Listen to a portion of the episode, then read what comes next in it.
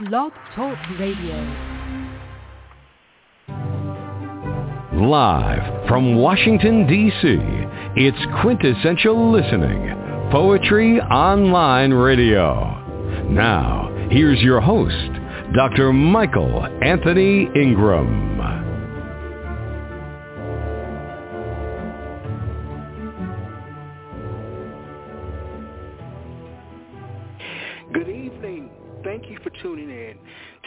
My special guest is noted poet Cathleen Cohen. Sparks and Disperses is the title of her new book. Welcome to the program, Cathleen. Thank you, Michael, and thank you so much for having me. Oh, you're more than welcome. I'm glad you're with me tonight. Let's begin this journey, okay? Sure. All right. What is poetry? Well, there's so many de- definitions. You just have to ask different poets, which you do. Yes. Which is a great. It's a great service that you do. Um, I think a lot of the craft aspect um, of making something, but mostly a poem feels like a gift, a discovery. Um, there's a, a mystery to it, a humility in receiving it. Um, I think poets try to hear and capture what's vital that comes through us you know, with words, thoughts, and images, and then offering it to others. Oh, very nice. I like that. You, you say a gift and or a discovery. That's the first time that I've heard that particular one. Tell me more about this gift. Yeah, so um, you know, I teach a lot, and I've been teaching for poetry for more than 20 years. And when Wow. my my students who can be as young as four or five and up into adulthood, often when they start to write poetry, they're surprised by um, kind of their inner voices and the important things they're saying. And it, some of the young poets have said to me, it's like magic coming to them, and, and it's something that comes through them that they feel they're receiving it. It's kind of a surprise, Oh, and I feel that. a surprise. Very nice, very nice. What are some of the predominant themes of your work? of my work. Well, I do write Yes. a lot of, yeah, about the lives of, of children since I've been a teacher for so long. And I also, I'm a painter, so I write a lot about what it's like to be a painter who works not with words, but images, and how do you really talk about that. Uh, I also write a lot about connecting to others and um, sharing, making community, you know, being an other to someone, being someone who's different and and and where we have commonalities and, and building new community and, and things like that. So All right, very nice. Please share a poem. sure. So this is the first one in my new book called When We Enter the Story. We may grasp fragments that fall into our hands, countless bits swirling around us, a nonstop flood. No need to solder them together with gold like kintsugi. They already glitter from the time presence contracted and poured into vessels, which cracked. We didn't witness the explosion, but sometimes don't you feel tremors? Thank you. Oh, very nice. Let's talk about Sparks and Disperses. What inspired the book? Yes. Well, I started writing it during COVID, um, but the actual um, myth or metaphor that inspired me is an is an ancient Jewish myth um, that was part of Kabbalah, but it, it's the Luria, Lurianic myth of the shattering of the vessels. So it's a spiritual myth about um, kind of God's presence or presence of the divine um, coming to earth and as kind of light and being poured into vessels that couldn't hold the light and they cracked and so these sparks these these pieces of shards are scattered all over the world and our job when we encounter something broken or sharp is to try to fix what we encounter so um, we call it in Hebrew tikkun olam. So that is kind of the, the central idea of the title, and also in that first poem, and and kind of how it applies to life. You know, um, the joys of life, the beauty, and also the challenge, especially during the pandemic, right? So yes, yes. Yeah. Oh wow, very nice. When you write a poem, how does a poem begin for you? With an image, an idea, or a form? It's really a great question, and it varies for me. So sometimes I'll mm-hmm. wake up in the morning, you know, like a lot, I know a lot of the poets you've talked to say this. They, I wake up in the morning and language just comes to me. You know, maybe I've had a dream that I don't really remember, but something's working in me, and so I have phrases, ideas, and images. That can happen. But sometimes for me, since I'm a painter, I'll be out mm-hmm. painting and and suddenly a poem will come up and I'll throw down the brush and I'll run run into the next room and go to the typewriter and you know go to the computer and I'm like, okay, I have to do this now. So it it it really comes to me. It's not like I, I I'm trying to think of something. It's usually received in some way. Now, which do you prefer, painting or writing? Writing yeah, poetry. Great question. I couldn't tell you. They often go hand in hand, right? Um, I'm not usually writing what's called ekphrastic poetry, which is, you know, where yes. you're describing a work of art and you're describing it and then kind of moving to your own meaning from it. Usually that's not what I'm doing. Um, I'm usually, you know, kind of working with images that don't seem to have words and then words come to me. So um, it's mm. different. They they kind of speak to each other.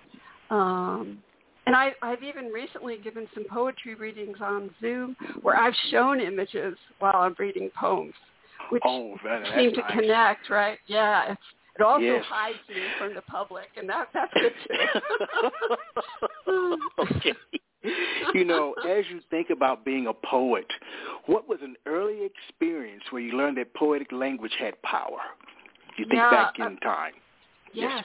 Well, I started writing when I was in sixth grade. Um, I was a new student from our community. Our family had moved to a new town, and I was very, very shy and barely mm-hmm. spoke in class.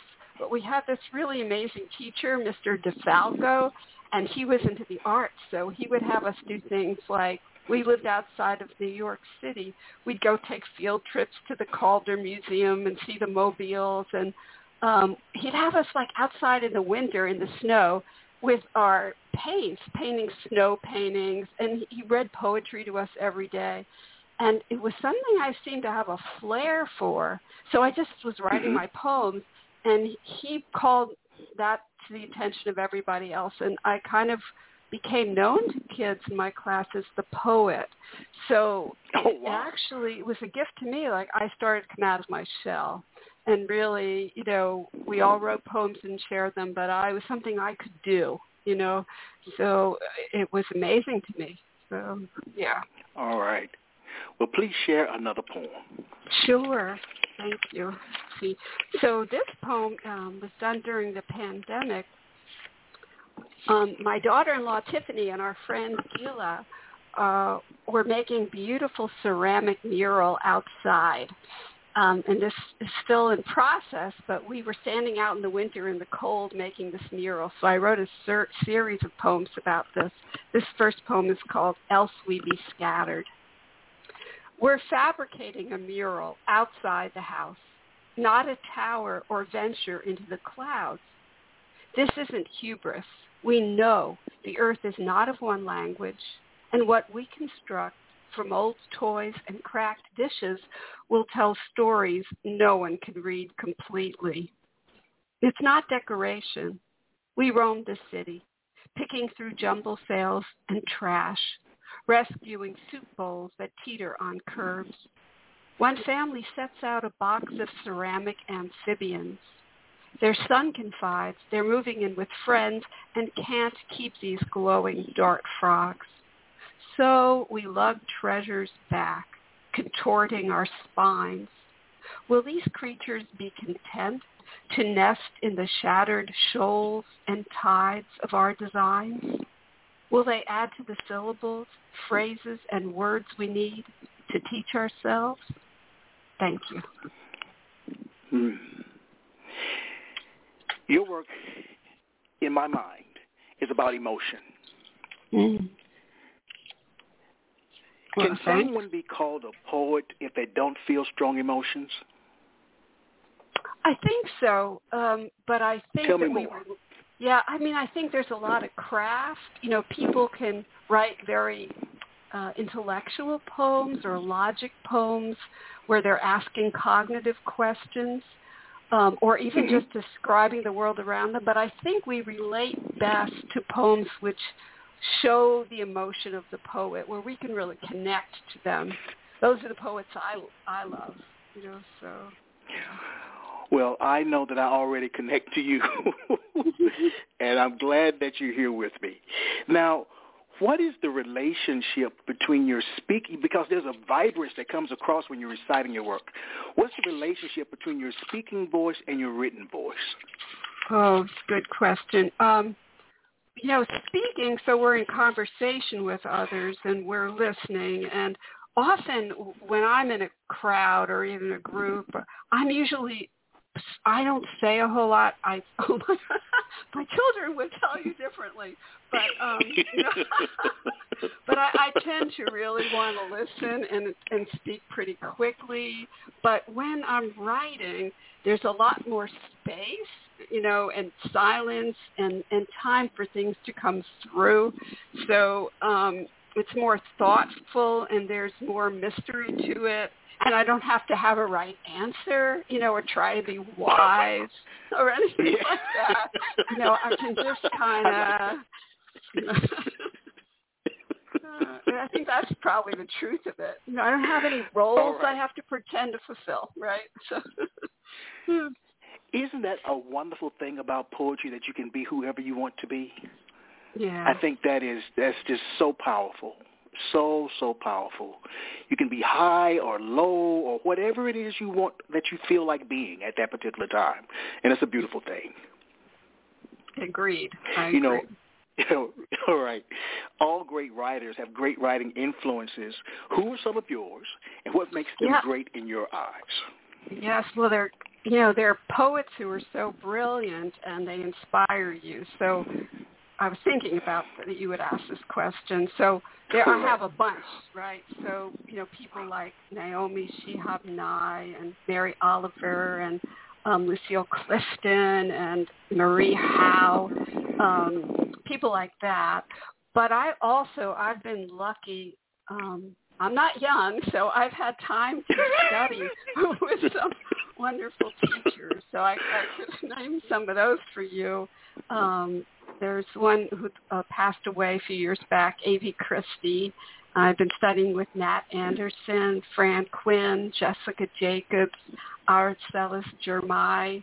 Um, but I also really admire poets who were doing a lot of collaborative work, raising up other poets and building community. And I'd like Mhm. to call out some of their names if I can. Yes, please. So please. yeah, some are local, like Yolanda Wisher, a former poet laureate of Philadelphia. She's been mentoring young poets through her guerrilla poetics workshops. And Trapeta Mayson, um, the current poet laureate of Philly, she just created last year a dial-up hotline called Healing Verse, where people can call in and really get a poem. And it also is um, kind of holding up the work of local poets. Um, I also um, have been really lucky to know John Fox, a poet from California, who was one of the Yes, I know early. John You know, Fox. do you know John? Um, yeah, he's Yes. a great mentor, and I love him, and I've worked with him. He got some of our We the Poets program started here in Philly. Really supported us and gave us a grant in in early years. Um, oh wow, And then, very nice. yeah, yeah, and I've been really lucky to work with so many talented poets at our nonprofit called ArtWell. Um, all these amazingly talented and passionate teachers and poets, and a couple of them that are active right now are Enoch the poet and Lindo Yes, and you can look them up online. They're really talented. So I've been so lucky to to be part of lots of poetry communities. Um, there's one more. All right, um, very nice. yeah, Yes. So Hila Ratzabi, who is growing, great poet, and she's growing a great poetry community online through a place called Ritualwell. Um, so a lot more spiritual poetry there. So all these folks well, really inspire me. Yeah. Very nice. Please share. I want to hear more of your work. Please share Thank another poem. Sure. So I can do another one about um, making this mural. Um, it's called Layers. One of us loves to smash plates, then piece scraps together like a puzzle. She trusts where this will lead. Another snaps on gloves and reaches for chips, sharp as she needs, for intricate petals, tangled thorns, her glitter garden. I choose from bins or what falls, as do the neighbor's chickens, whose peck at inspiration, which can lead them astray. Yesterday, a woman phoned from blocks away, perplexed by squawking on her porch. My art is this haphazard. Sometimes new shapes appear overnight, red exclamations or secrets we notice later. Perhaps children added them. We welcome their fragments and will pull this fabric around us. Thanks. Very nice. Let's take a brief break and we'll be right back.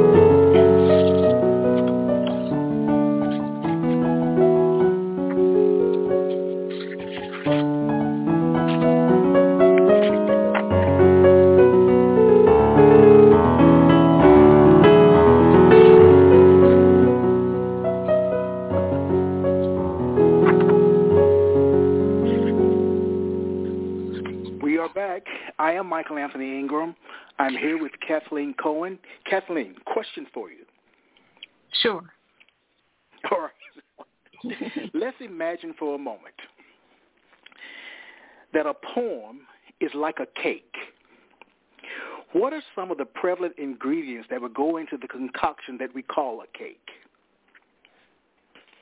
Well, I think um, images and music and mm. um, and aspirations and feelings and challenges um, and experience um, and important social issues and connecting.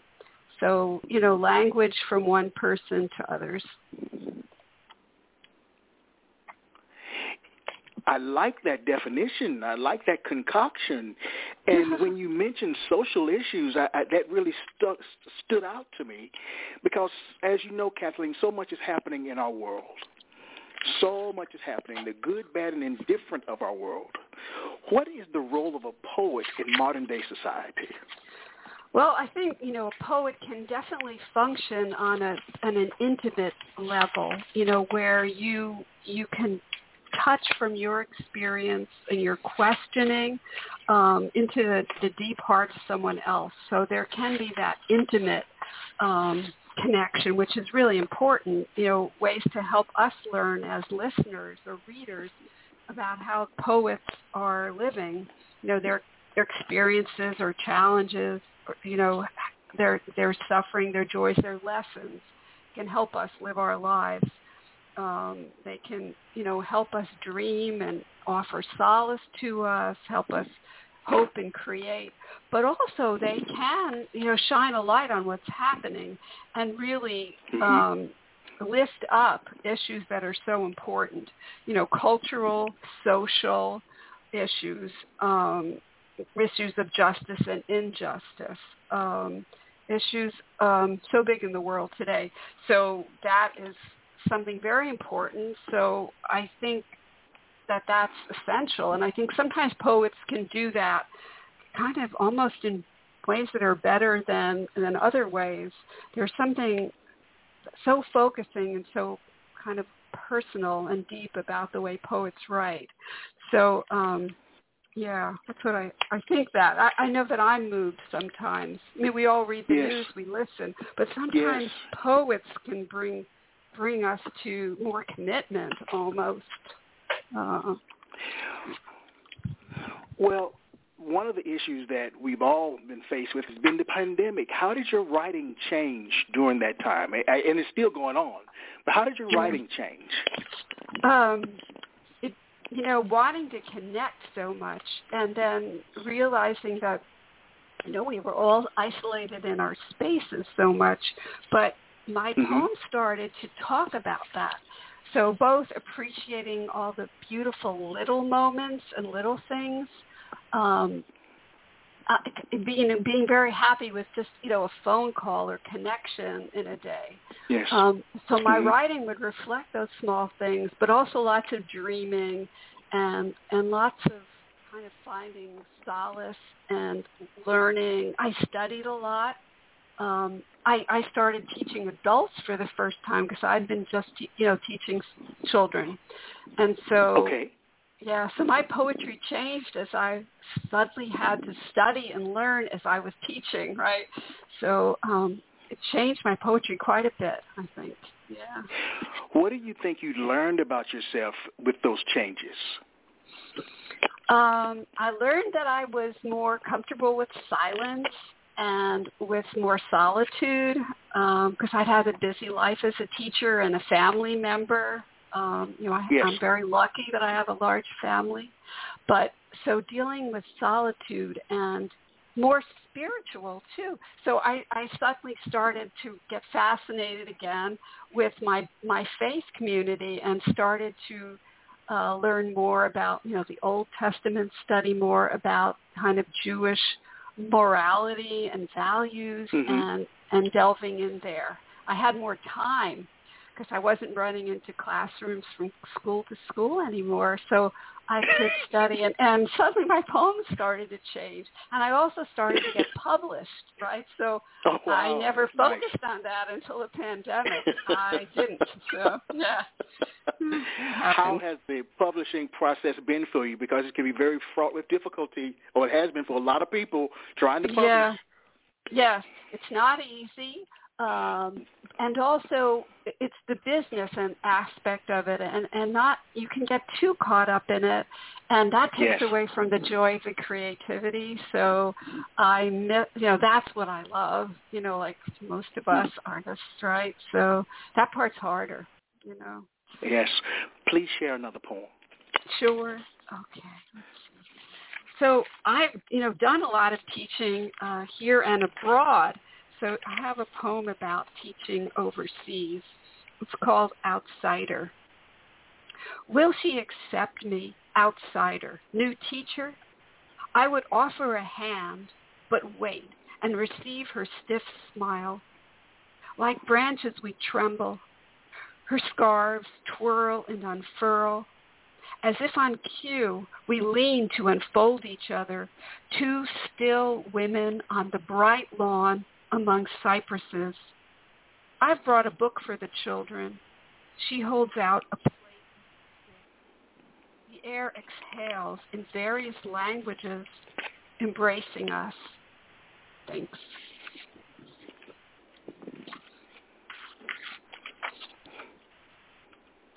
Very nice. As you think about writing, and we talked briefly about creativity and joy, does writing energize or exhaust you? energized for sure. Well, certainly when you begin, um, it is very exciting to suddenly have language come through you and and feel like a voice is speaking through you. Um, and then the editing process is not as you know um, much about discovery in that way. You know, suddenly you are um, thinking differently, and it's it can be a different kind of work, but you know, I, I usually don't do it the same day. I'll do it another day or over a course of several days. And you know, lately I've been embracing that a lot more. So it's an opportunity to think and study and do some due diligence. Like if I a word comes to me and I'm not sure I really understand all the meanings of that word, I'll look it up. You know, I'll I'll do more. You know what I mean? More of that background work. So it does energize me, and then it feels like a wholeness descends afterwards. Like if I can write a poem one day or work on a poem or do some painting, that's a good day. No matter what what comes out of it. You know, it might be a poem that ultimately I think fails, but that that practice of of um concentrating and meditating and um focusing is really healthy. So, you know, in general I walk away calm. You know. Well, you know, some poets claim that a poem is like a living creature Mm. Once it's out there, there's not much you can do to correct or improve it, while others huh. edit meticulously, not leaving much from the original draft form. What is your take on it? I think it can be a bit of both. Um, sometimes it does feel like a, a poem comes through and it just wants to be done. But I'm very happy to I'm very happy to be in conversation with it later. You know, when when when I think about it later because it it's then to communicate with others. So maybe mm-hmm. I need to explain something or say it in a different way or wonder what I really was saying in the first place. So mm-hmm. Um, mm-hmm. I'm happy. I'm happy to work with it, and I need to do that more. I think. Has a poem ever humbled or frightened you? Yes. What was it? When did it happen? and what did you do afterward? That's my yes. question. Yes, often, often that does happen. Um, it often happens, um, especially like when I'm trying to talk about an experience which I share with others. So um, if I want to report on an event that happened, you know, both being um, kind and um, compassionate and very open about what really happened. So I, I don't want to ever hurt anybody else, um, you know, even imply that in a poem. So that sort of thing can make me feel very humbled or, you know, can be frightening sometimes. But um, yeah, but taking a risk is a way to learn and so yes, I will do that. Some I definitely will do that sometimes. Um, sometimes when I'm talking about spiritual matters, where I'm not really sure what what I think or feel, that can be really mm-hmm. humbling and um, lead to a lot of a lot of discovery for sure. Um, yeah. It sounds like you know yourself. Yeah. Hopefully, learning to know myself. Please share another poem. Yeah, a, it's this is a poem like that. Okay, it's called Dust. I abandon my desk, twist down the stairwell, and out to the street into a nearby church, which hosts Tibetan monks. Three saffron-robed men bent over the floor, scattering colored sand. I blink to adjust to dim why don't they ask for more light? Two weeks they've been here, intent on their artwork. Static fills the chapel. Are they whispering, praying? Or is this the rasp of their sticks dispersing dust? Oceans form, storms, fanciful creatures, desires, all needing to be noticed or made pure. Fringed flowers, vines, yellow tongues, secret doors.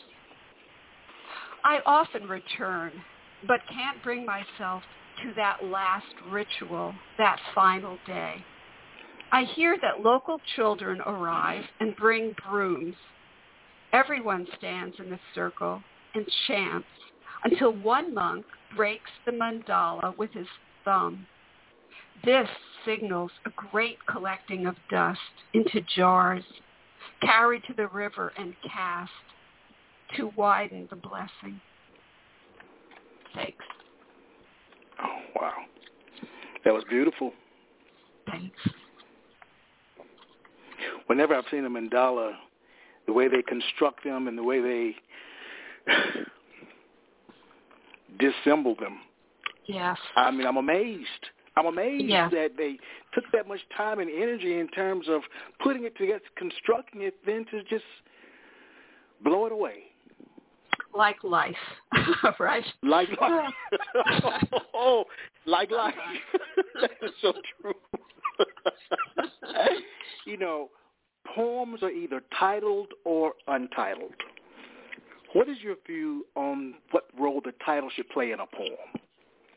Yeah, I'm learning a lot about titles. Um, I think for me, the titles that work better are the ones that add an extra layer of meaning to the poem, and so it's not simply um, focusing the po- well, it focuses the poem, but it's not simply a repetition of something that happens within the poem, but it either sets you up with a question or it directs you in some way. Um, so Mhm. and maybe leads to more question too. So that's what I try. I'm trying to learn to do. You know, I often question in terms of titling just the process itself. Should I say something? Should I write a title? Should I not? What's your thoughts on that? Whether you should or you shouldn't? Should should it be untitled or not? Ah, um, yeah, th- yeah. I try to title them. Um, sometimes they're they're part. You know, poems are in sections, and so Mhm. I've written poems like that. So I don't title each section because they just seem to flow one to the no- another. I don't know if you've had that experience. Yes. And then yes, it doesn't seem, yeah, then it doesn't seem like you need a title so much, you know. Um, but otherwise, I'm trying for titles. How about you? Uh, the same way. the same way. You know, Cathleen, they say that to see the world with complete honesty, one should look to comedians, artists, musicians, and poets. What do you think emerges naturally from your work? What emerges from you? I think, um, you know, honesty ultimately, and you know, I think a really a desire to communicate and connect, and I think appreciation for the beauty of this world, and and hopefully clear eyes um, on reporting about the things that are real challenges. You know, being able to have be, have a range and, and, and to be to be honest that way, you know. But Oh, mostly very nice. Yeah, mostly. I like that. It sounds like connections are very important to you. Yes. All right. Please share another piece. Sure.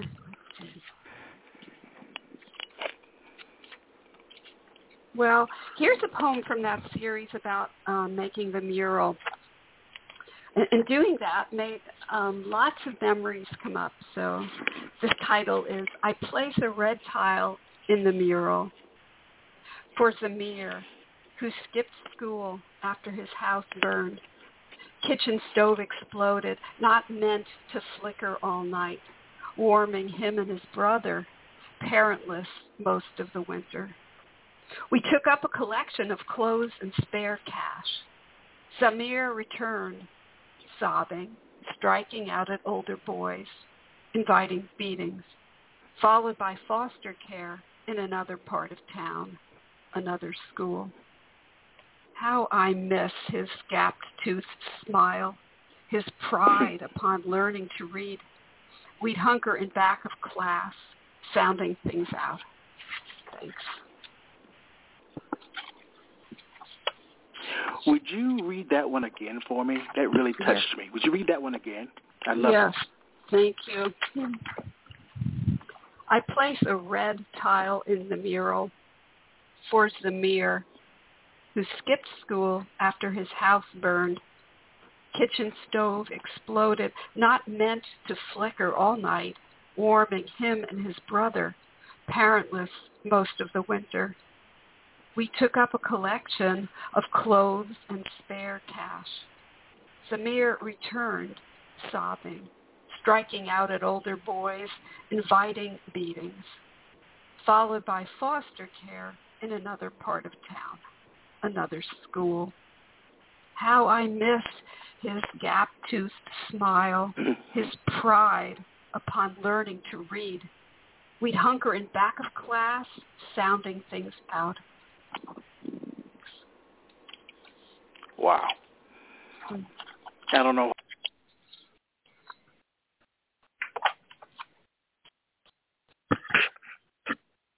Can you hear me, Michael? Blog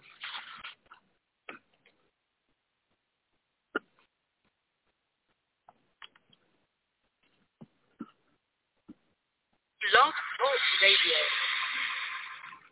Welcome to Blog Talk Radio. Please hold and you will be able to listen to the show.